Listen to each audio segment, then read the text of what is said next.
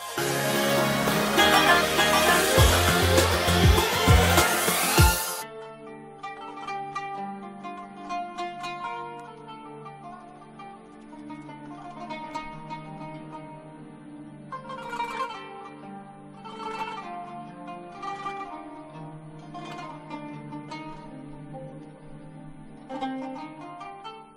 الله الرحمن الرحيم الحمد لله. والصلاة والسلام على سيدنا رسول الله وآله وصحبه ومن والاه. مع سيرة الحبيب المصطفى صلى الله عليه وآله وسلم نعيش هذه اللحظات. عسى أن تنال بركته في الدنيا وشفاعته في الآخرة. فهو بابنا إلى الله ولا باب سواه. وهو صخرة الكونين حيث إنه يعتمد عليه أهل السماء وأهل الأرض وأهل الملك وأهل الملكوت. فاللهم صل وسلم عليه وعلى آله وأصحابه الطيبين المنتجبين.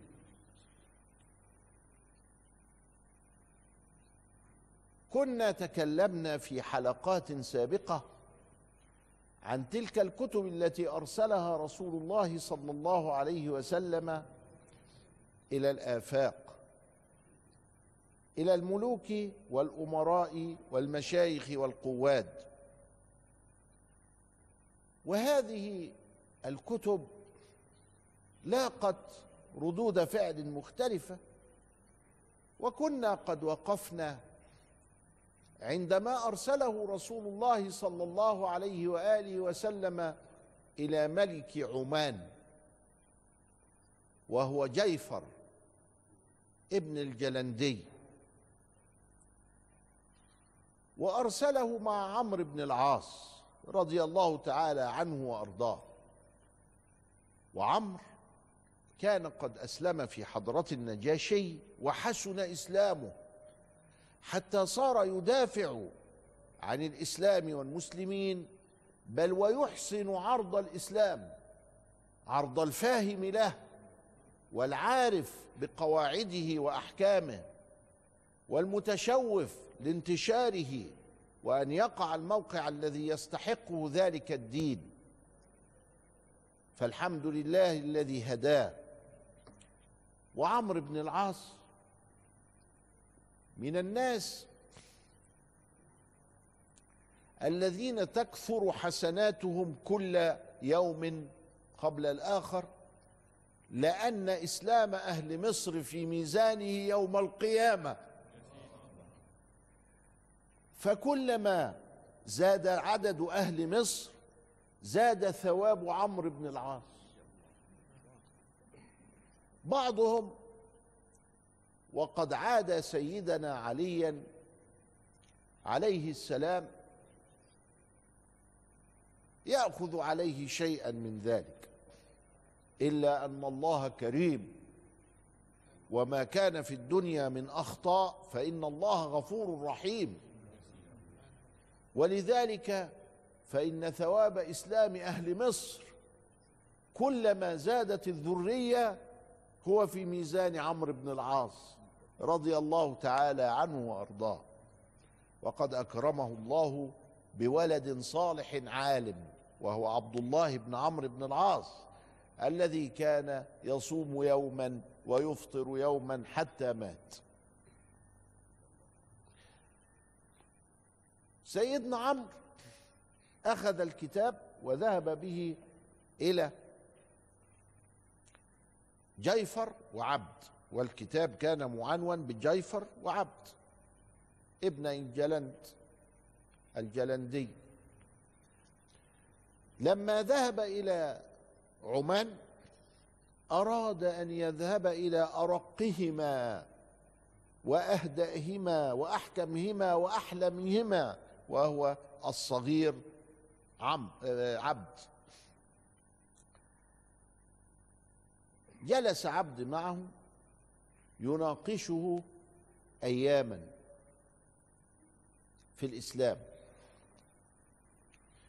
فقال له يا عمرو متى أسلمت؟ قال قريب. أسلمت عند النجاشي حيث أسلم وأسلم من معه من الرهبان. قال له يا عمرو لا يسوء الرجل إلا الكذب.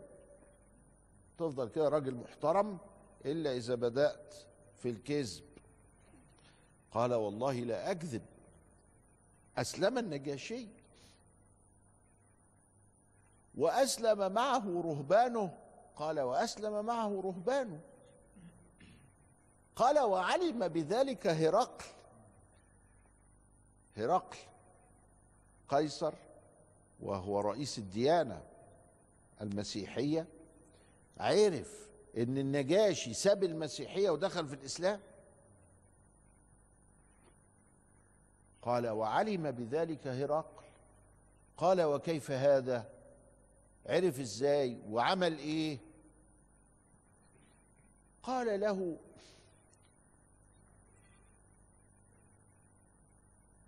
عرف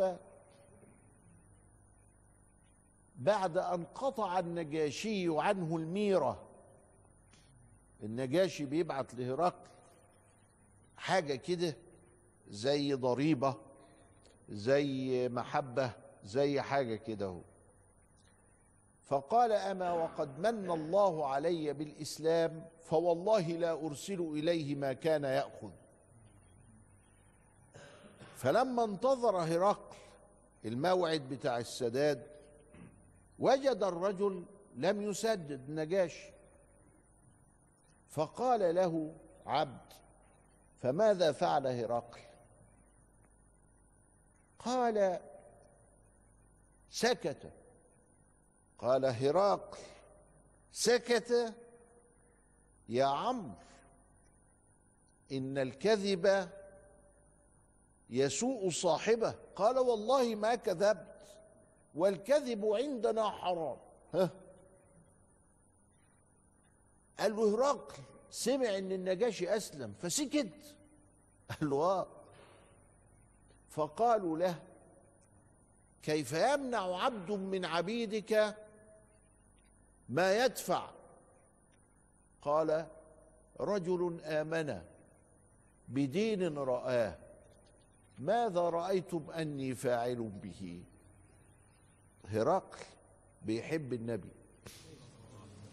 وهرقل ما عندوش ما طب هنعمل إيه؟ اسوى نعمل له إيه يعني؟ ومرضيش يحرك الجيوش يروحوا يضربوا النجاشي وأبو النجاشي علشان يجيبوا يجيبوا النجاشي نفسه. رضي الله تعالى عنه. لا ما عملش. ليه؟ يبقى اذا تحسين الصورة بيؤدي إلى فوائد. لما حسنا الصورة عند هرقل عن الإسلام لم يعاديه ما هجش وقال ده أنا لازم أجيب نجاشي وأبو النجاشي لا فتحسين الصورة لابد منه. لغاية الراجل عبد ملك عمان مش مصدق. سياسيا لازم هرقل يضرب النجاشي. ما ضربوش ليه؟ علشان هرقل قائم بذهنه صورة صحيحة عن الإسلام. فلم يضرب ولم يهدد ولم يعمل كده. بل أرسل إيه؟ مع قلنا قبل كده مع دحية الكلبي أرسل معاه هدايا اللي هم سرقوها الجماعة بتوع جذاء قلنا الكلام ده قبل كده. عبد حابس عمرو بن العاص عنده في القصر في عمان وقاعد بقى إيه يحقق معاه. قال له يعني النجاشي أسلم. وهرقل قال الكلام ده وكذا إلى آخره. طب قول لي تاني كده دينكو ده بيقول إيه؟ قال له بيقول إنه اسلم تسلم. وبيقول إن أنت تقيم الصلاة وتعبد الله الواحد الأحد وتترك عبادة الأوثان والأصنام والنجاسات وشرب الدم والقرف ده وتاخد الكذب حرام والسرقة حرام والزنا حرام والبتاع كده والعفاف. والصدقة وإيه؟ الصدق والتقوى. قالوا صدقة يعني إيه؟ واخد بالك؟ صدقة يعني إيه؟ ما هو مش عارف ما هو ح... لسه حديث عهد بالسماع بسماع الحاجة دي. قالوا لما يكون عندك زرع والزرع ده يكون فوق الخمسة أوسق قم تطلع العشر إذا كان بالمية. خمس لما يكون بالآلة الإبل الغنم البقر. في كل أربعين شاة شاة. في كل خمسة من الإبل شاة. قال له نعم. طب ومين اللي هيتبعكم في دينكم ده؟ أنتوا جايين تاخدوا مننا الثروة الحيوانية بتاعتنا؟ طب مين اللي هيطوعك؟ أنا مش فاهم. مين اللي هيطوعك؟ إنك تاخد منه ملكه كده أهو. أنا أصل ما خدناهوش. ده إحنا هنرده على الفقراء بتاعتنا. قالوا تتصور إنها طريقة كويسة؟ والله طريقة كويسة. بعد الفاصل نشوف عبد في مناقشاته مع عمرو بن العاص رضي الله تعالى عنهما.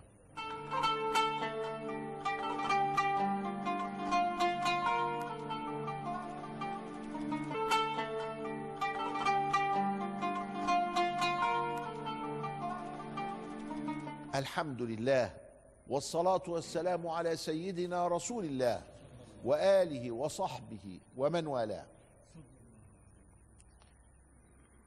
نقاش يستحق الدراسة ويستحق أن نخوض في عقلية عمرو بن العاص رضي الله تعالى عنه وفي عقلية الملك عبد بن الجلندي وهو أحد ملوك عمان.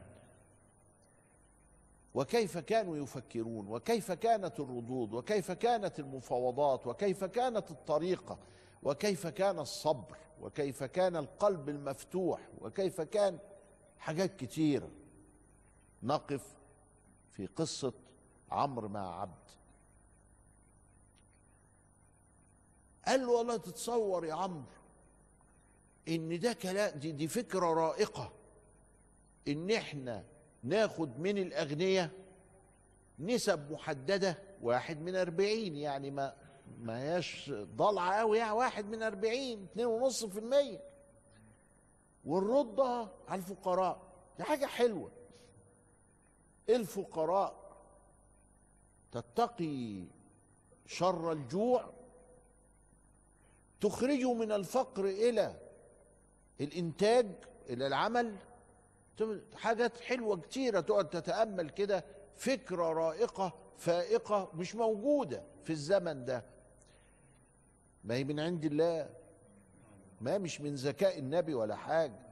النبي ذكي وفطن عبقري الدنيا كلها. ولكن ده من عند الله. ألا يعلم من خلق وهو اللطيف الخبير؟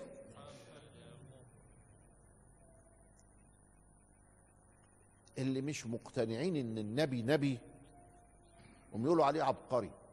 ما ملهاش حل. أمال كل ال ال ال ال البهاء والجلال والجمال ده جاي منين؟ ما يبقى لازم عبقري. ماشي. المهم إنه عبقري أهو ها؟ المهم إن دي أفكار لا مثيل لها. بس هي من عند الله. ف الشخص ده سيدنا عبد بقى لأنه أسلم بعد كده بس هو ساعتها لغاية دلوقتي لسه ما أسلمش بس بيحقق.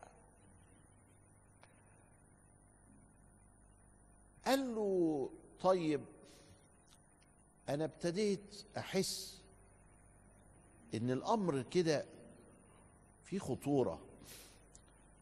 طيب طيب القبيلة الفلانية عملت إيه؟ قال له أسلمت. قال له طب والعلانية؟ قال له أسلمت. قال له طب ابتدى الإسلام ينتشر. قال له الله يعني ده ما حدش قادر عليه. نمرة واحد. نمرة اتنين الأمر بينتشر. نمرة اتنين.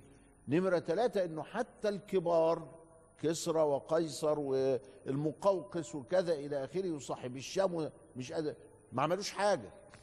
ده نمرة ثلاثة ابتدى عبد يرسم الخريطة ويشوف إنه أمام حاجة كده جاية لهم جاية لهم قال له أنا الشكل مقلق والمضمون طيب ولذلك أنا هدخلك على أخويا جيفر علشان جيفر هو اللي في إيده القرار النهائي. قال له دخلني على جيفر. دخل على جيفر فوجده شديدا مش رقيق بقى وقاعد ياكل معاه ويشرب ويحطه في القصر ويناقشه اوعى تكون كذاب لا مش كذاب لا دي كانت مالك بقى من بتاع الملوك كده في مسافة بينه وبين اللي قدامه. قال فأمسك جيفر الكتاب فقرأه آه يبقى ده ملك ومتعلم القراية. تاخد بالك؟ ملك وعارف يقرأ. دي تاخدها برضو حتة كده. فقرأ ولما قرأه دفعه إلى عبد. وقال له اقرأ. شوف الحتة دي. بعد هو ما قرأ عطاه لعبد وقال له اقرأ. آه. ده عايز يسمع عبد والاسترس بتاع عبد والنبر بتاع عبد. هو بيقرأ إزاي؟ لأن هو لما قرأ قرأ بالشدة. قرأ وكأنه إسلم تسلم. غير إسلم تسلم. لما تتقري كده غير لما تتقري كده. وجيفر مش عايز يستقل بالقرار بنفسه. فجيفر بيدي أخوه يقراه تاني بصوت عالي. قال عمرو فقرأه على نحو بخلاف أخيه بطريقة أرق من أخيه. جيفر من محمد بن عبد الله إلى جيفر وعبد ابن الجلن الجلندي. بيقرا وهو زهقان. التاني أراه عدل أراه برقة. وجلس جيفر يسأل سيدنا عمرو شبيه بالأسئلة دينكو ده عايز إيه وبيعمل إيه وكذا إلى آخره؟ قال له شوف أنا ألخص لك الحكاية الدين ده مش هتلاقي زيه. ما أنتش هتلاقي زيه. نمرة اتنين اتجاه المؤشر بتاع انتشاره هيخلي اللي عندك هنا مسلمين غصب عنك. جايفر أول ما عمرو قال له كده قال له طب أمهني إلى غد أتدبر الأمر. الأولانية مضمون الدين يعني مش مهم شوية. الثانية سياسة وملك. قال دي مهم. عند جايفر تعال لي بكرة. النهارده من بكرة ما فرقتش. سيدنا عمرو راح له بكرة. قال له والله مشغول. سيدنا عمرو راح له بعده بكرة. قال له فوت علينا بكرة. سيدنا عمرو راح له بعد بعده. قال له أنت هتعمل لنا هوسة هنا ولا إيه؟ مالك مش عايز يقابلك.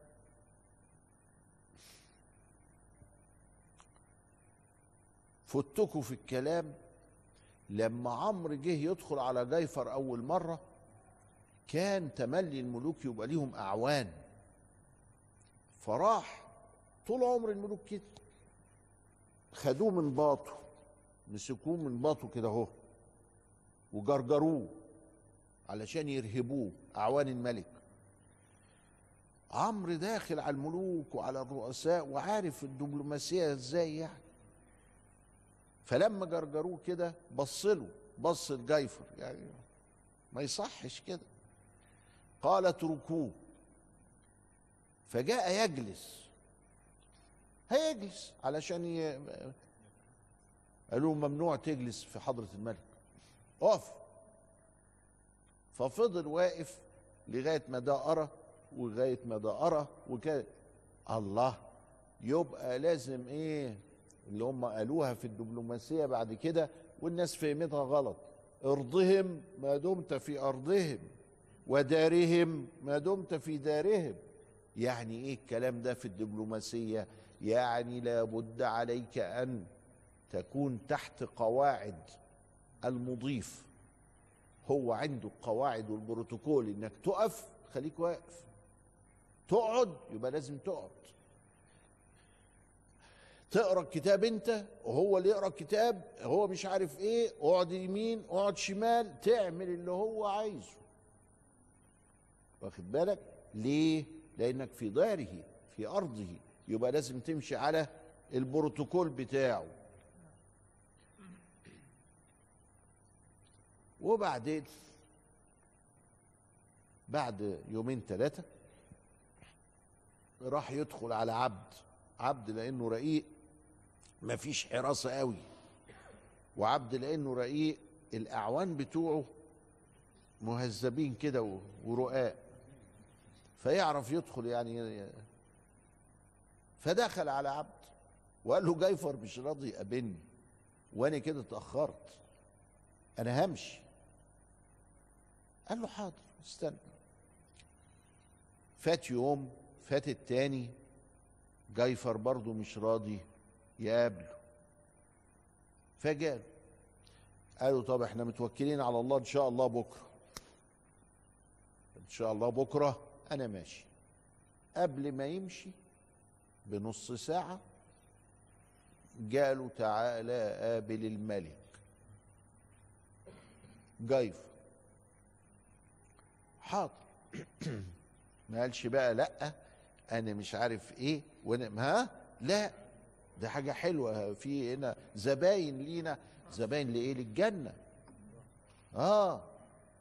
لأنه لأن يهدي الله بك رجلا واحد. خير لك مما طلعت عليه الشمس وما غربت. فدول زبايننا. لو عرفت إن الناس اللي حواليك الستة مليار دول زباينك هتعاملهم حلو. ما هم زباينك للجنة. ما هو ما أنت لو هداء الله عليه إيدك واحد بس هتدخل الجنة. يبقى تحاول ستة مليار مرة أو مثلا خمسة مليار مرة عشان نشيل المسلمين. خمس مليار مرة علشان أدخل الجنة. ما أنا عايز إيه؟ أنا عايز آخرتها إيه؟ الجنة. فسيدنا عمرو عمل كده. دخل على جيفر وفي حضور عبد فأسلم. والحمد لله رب العالمين. إلى لقاء آخر. أستودعكم الله. والسلام عليكم ورحمة الله وبركاته.